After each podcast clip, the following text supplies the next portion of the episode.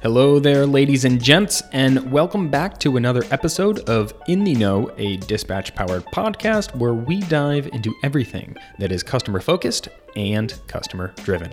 This is Todd Stewart, and I am incredibly thrilled to get today's episode started.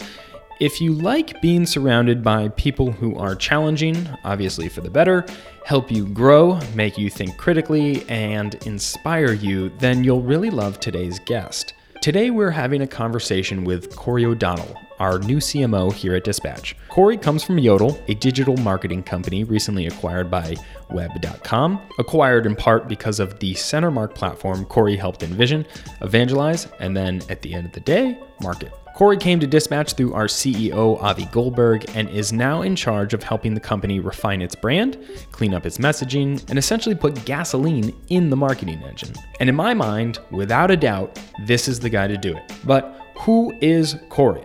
Well, Corey started his career at Océ, now a Canon company, as the director of marketing, where he had a variety of sales and marketing roles and ultimately built the color product division in the US, and subsequently grew the marketing ROI by 260%. From there, he held various executive marketing and product roles at companies like Authentium, Campus Management, and as I previously mentioned, Web.com. Over the years, marketing and sales professionals have praised Corey, saying, Sales enablement in two simple words, that is what Corey is to me. I've never worked with anybody who has the ability to create marketing campaigns and strategies like Corey. Under Corey's guidance, I have seen an idea become a vision, and that vision become the backbone of the organization. His creative talent and go to market strategy have catapulted our sales efforts and led us to become the most powerful brand in the industry. That is a LinkedIn reviewer. Needless to say, if you visit Corey's LinkedIn page, this is just one of the many praises that past coworkers have given him.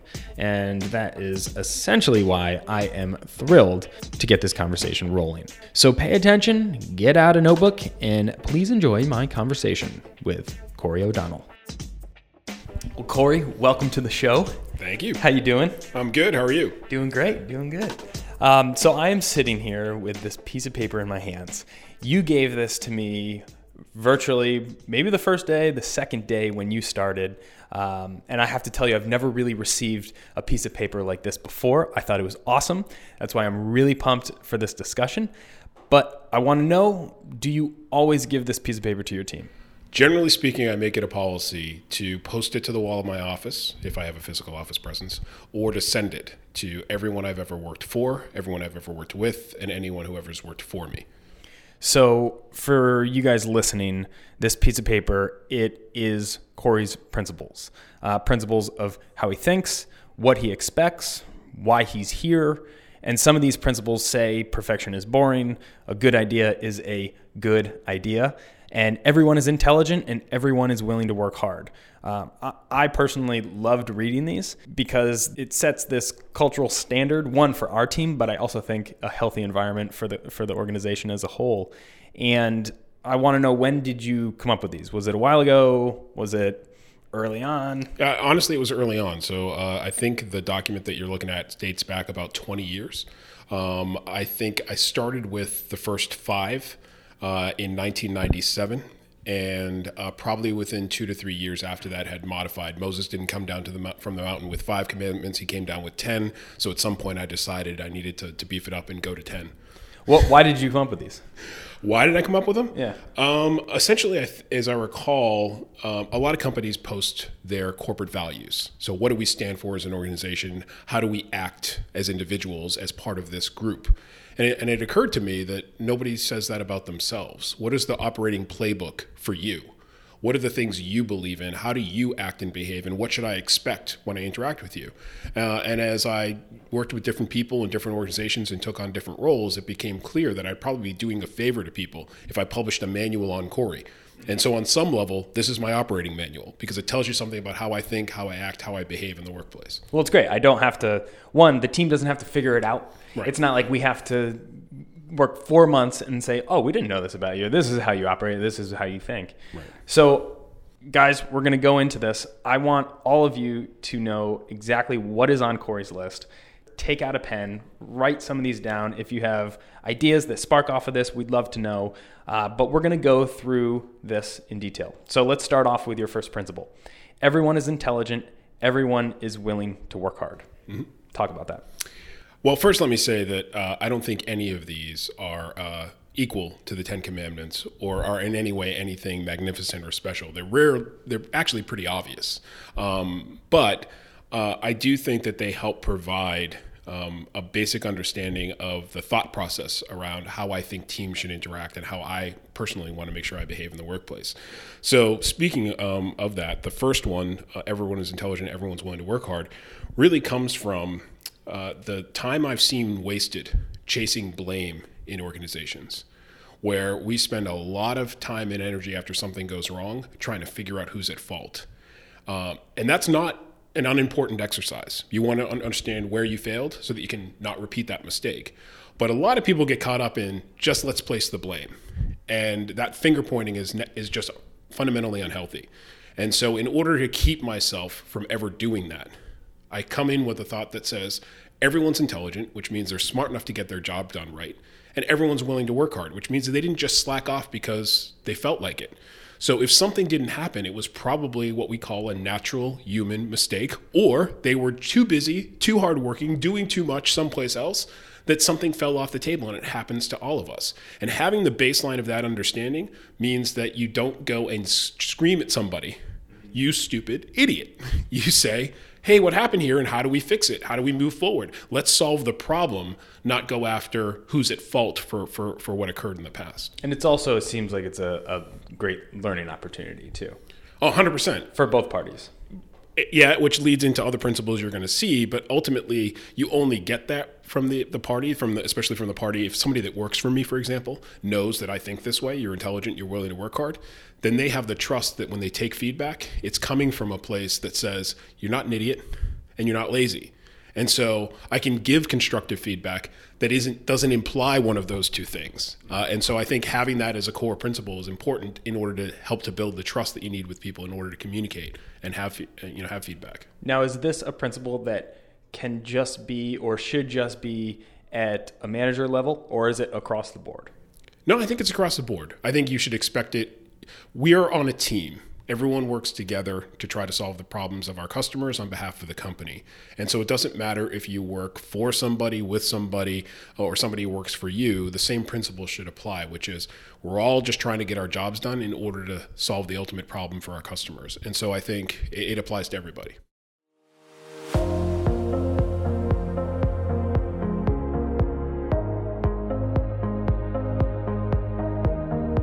Next principle perfection is boring. Yeah. So this is just one for my own sanity.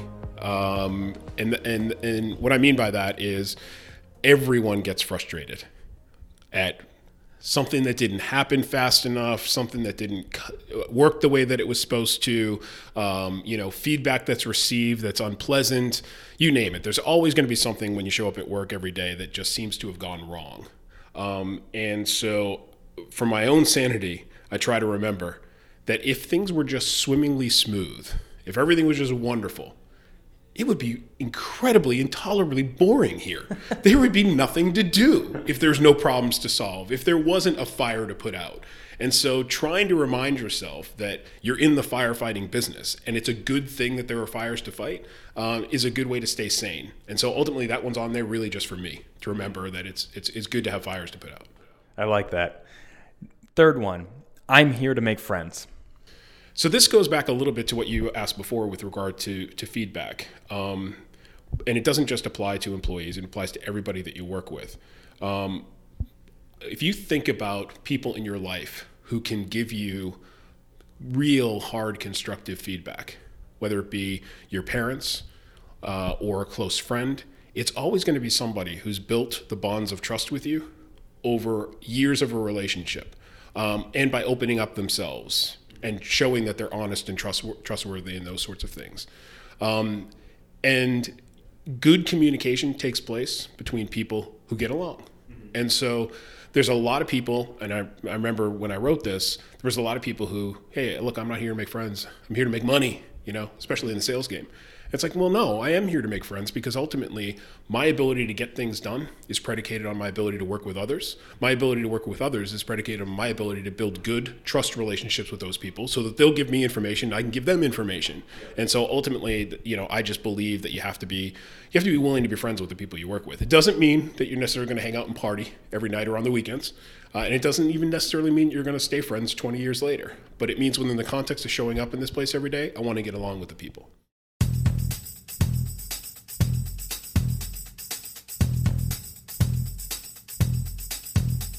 Continuing on, your next principle a good idea is a good idea.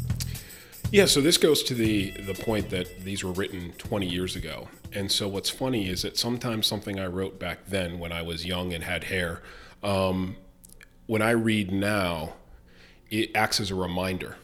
Uh, so 20 years ago, this was written from a place of frustration. being part of a 17,000 person organization with you know uh, you know operations in 17 countries uh, and and feeling like I don't have a voice. I can't solve the I know the solution. I know where it is. I can't actually inflict a change here because I don't have the the, the, the, sort of gravitas, if you will, in my small little, uh, you know, lower middle management role to really make any changes happen. Um, and and so at the time, I think I was probably frustrated, and, and, this was written out of the idea that hey, listen to the people who are closest to the problems because they're probably best able to diagnose the solution. Um, and now, uh, having had the good fortune of 20 years of experience and risen the ranks a little bit, uh, I spin it around, and it reminds me that sitting where I sit, sometimes at the top of the stack within an organization, I don't have insight into what's gone wrong. I know the macro level, I don't necessarily know the micro level. And I need to go and trust those people. And, you know, I don't work in hardware. We don't work in, in, in product hardware, but you, but you can. Um, my dad used to work in computer services. And uh, there was a joke about him crossing the yellow line, which, as a, an executive, he would go into the the, the remanufacturing facilities, the service facilities, and cross that yellow line that keeps the you know, safe, keeps you safe from all the hard work that's going on, and look at what was happening. And that's because he wanted to understand if a screw was being put in the wrong place, and that's the ultimate reason that 17,000 units are failing. At a you know chief executive officer level, you're going to hear 17,000 units failed, and you're going to try to figure out all the different ways that that could be solved. And meanwhile, some guy down on the factory line is going, the screw's in the wrong place. you know, if you had just asked me, I could have told you the screw's in the wrong place. Uh, and so you really have to remind yourself to listen to people who are closest to the problem. So if you have an idea like this, for people that are listening to this, how do you know though?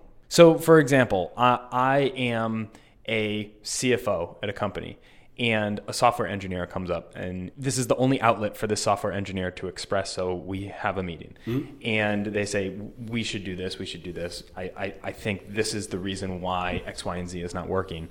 What should trigger in the cfo's mind that says i need to pay attention and i also need to relay this information i mean you have to follow the same standard practices of how you make smart decisions which is go fact check talk to others, make sure that the thing that's being you know prescribed is the actual problem. I mean, you don't just take it at face value because somebody tells you I've got the solution. At the same time, it, what it really starts with is respect for the fact that that software engineer is really close to the problem that you're trying to solve, and so his input is incredibly valuable. And in a lot of organizations, they don't go to that guy. They talk all up in the management circles, and they never go down and say, Billy, what do you think? And he's the guy that could tell you, like I said, that the screw's in the wrong place. It, so it really is just a way to remind yourself to to respect everybody's ability to contribute, um, and to remember that people that are closest to problems are usually the best at trying to solve them. So the big takeaway is go find that yellow line. Yeah, exactly. Go find yeah, that. Great.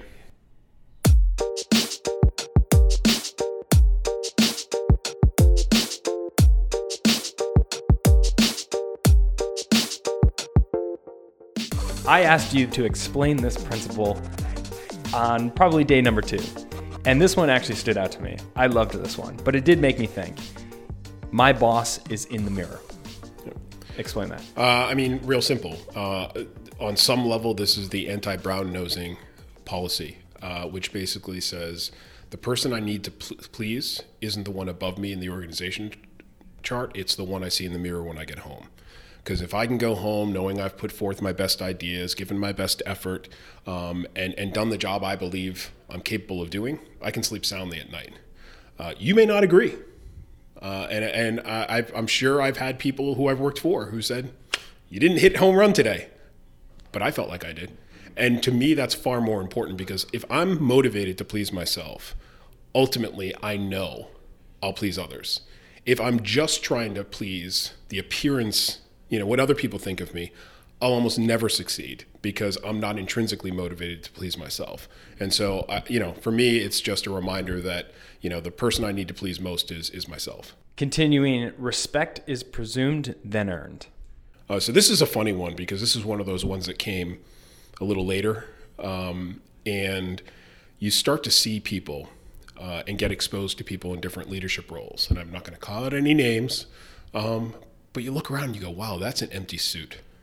That's a guy that looks like a CEO, sounds like a CEO, but doesn't do anything and doesn't know anything. Um, and a lot of times you encounter people who, because they've taken on a certain status, reached an important certain point in their career, uh, they get a title. They're president, they're CEO, they're something like that. They presume that the world should just the world owes them something. The world owes them respect, and I the world does. To be fair, um, I have to presume you earned your station in life. Um, so I'll presume that you deserve respect, but you got to earn it if you want to keep it. And that latter thing is much, much harder to do.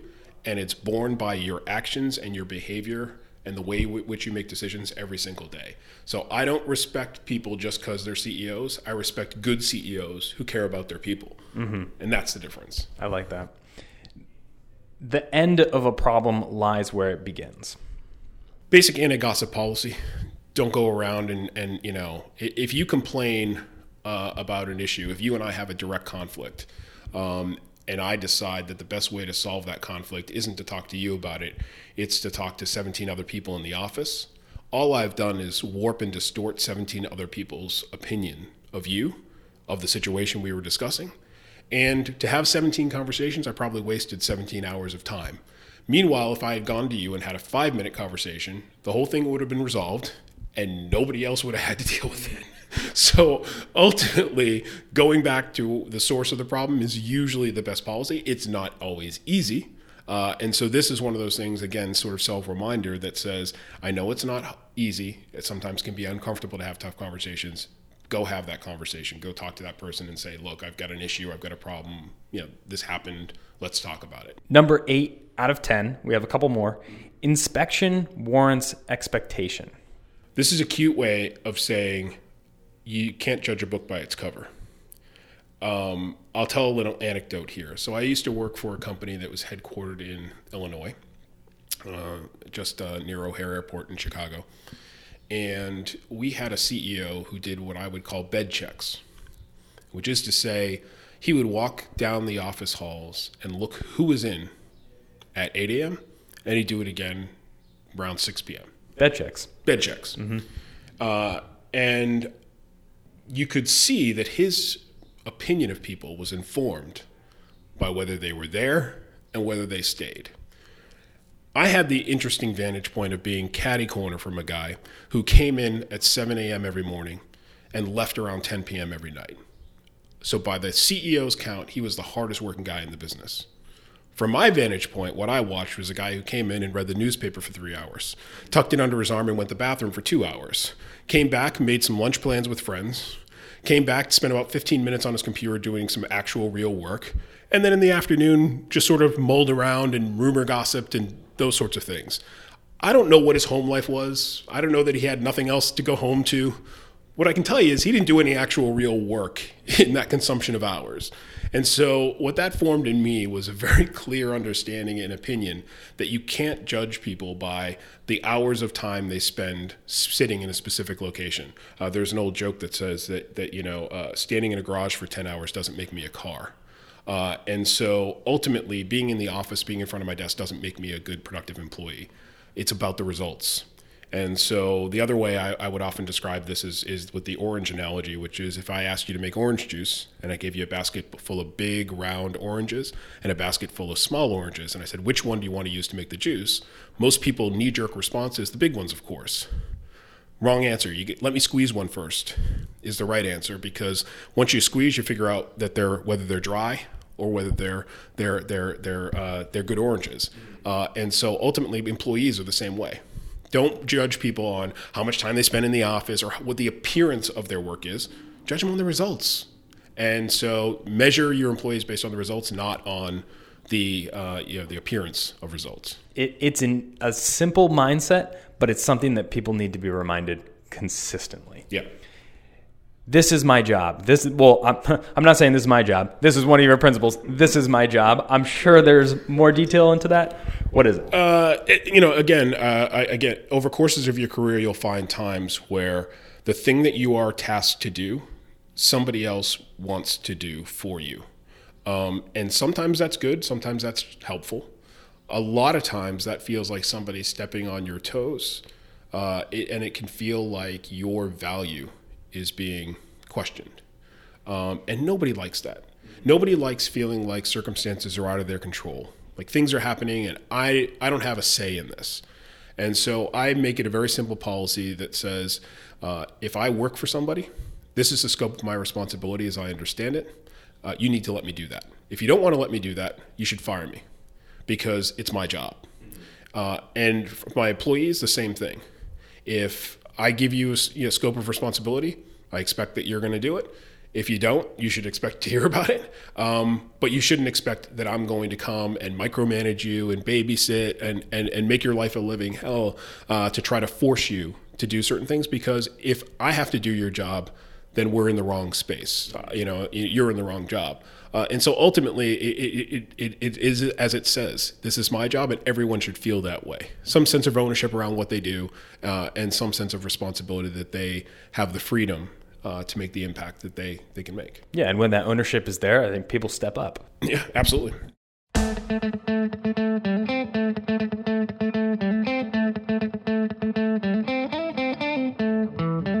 So, final principle keep priorities in order. Uh, this one had to come last because it's the one that sort of wraps it all up. Uh, and basically, the the idea here is, uh, I really like you, and I like all the people here. We're all wonderful friends, uh, and I I I believe in the mission uh, and what we do as a company. But if I had 150 million dollars in the bank, um, I'm not sure that I would do this job the same way. Uh, and the reason I say that is because um, there is a fundamental principle that, from from my perspective, that work supports living, and it should never be mistaken for living.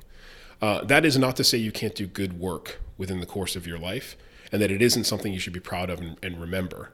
Um, but for the most part, when you are lying on your deathbed, the things you think about are not going to be about Remember that time we got that report in on time? Remember that time we made that sale? Well, we stayed late. yeah, we stayed late and did yeah. that. You're not going to be thinking about that. You're going to think about the the fun and warm times with family and friends. You're going to you're going to think about those types of things. And so if you miss out on all that because you know work was the only thing in your life, uh, then ultimately you're working for nothing. Uh, it's a very difficult balance for all of us to achieve. Uh, I'm not the best at it all the time, uh, and I don't think I'm the best at applying it to others. Um, but ultimately, what I believe is that you've got to have the right balance between work and life, and you've got to constantly remind yourself that work fulfills me. Uh, it makes me feel useful. Uh, it, it, it, it answers an inner need I have to sort of deliver something to the world. But at the same time, I really do it because I want the money and freedom to do all those other things in life that I know are really important to me, like family and friends and, and that sort of stuff.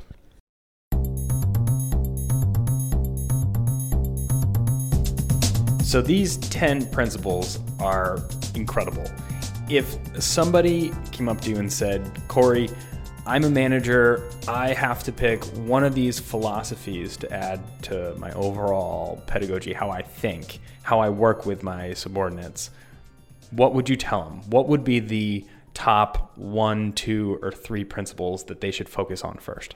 That's like picking a favorite child. I can't. I can't. You're on. um, I don't. I actually, honestly, I don't know that I could say. I would say, first of all, as I said at the beginning, there's nothing here that's rocket science, and there's nothing here that I deserve a Pulitzer Prize for having written. Uh, I think most people, when they hear this, are going to think, "Duh, that's fairly obvious." Uh, and in, in most people's minds, they're thinking, "I live that way. I just didn't take the time to write it down." And so, what I would say uh, is, forget about which one of these write it down. Whatever yours are, write them down.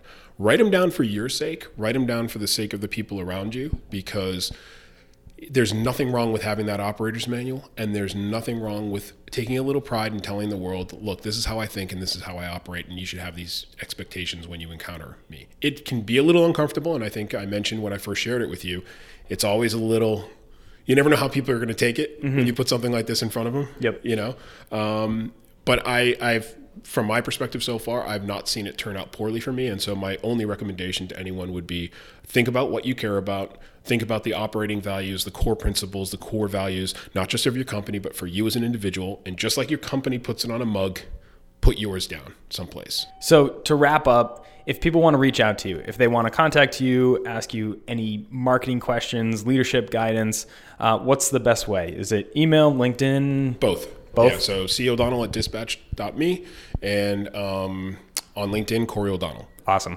Corey, this was a great conversation. Thanks for coming today. Thanks, Todd. I enjoyed it. It was great. If you want a copy of Corey's principles, you can find them on the Dispatch blog. That is blog.dispatch.me all one word. Remember to subscribe to In the Know on iTunes, SoundCloud, and Stitcher Radio. If you like this episode, we'd appreciate it if you could please leave us a review on iTunes. And as always, thanks for joining, and we'll see you next week.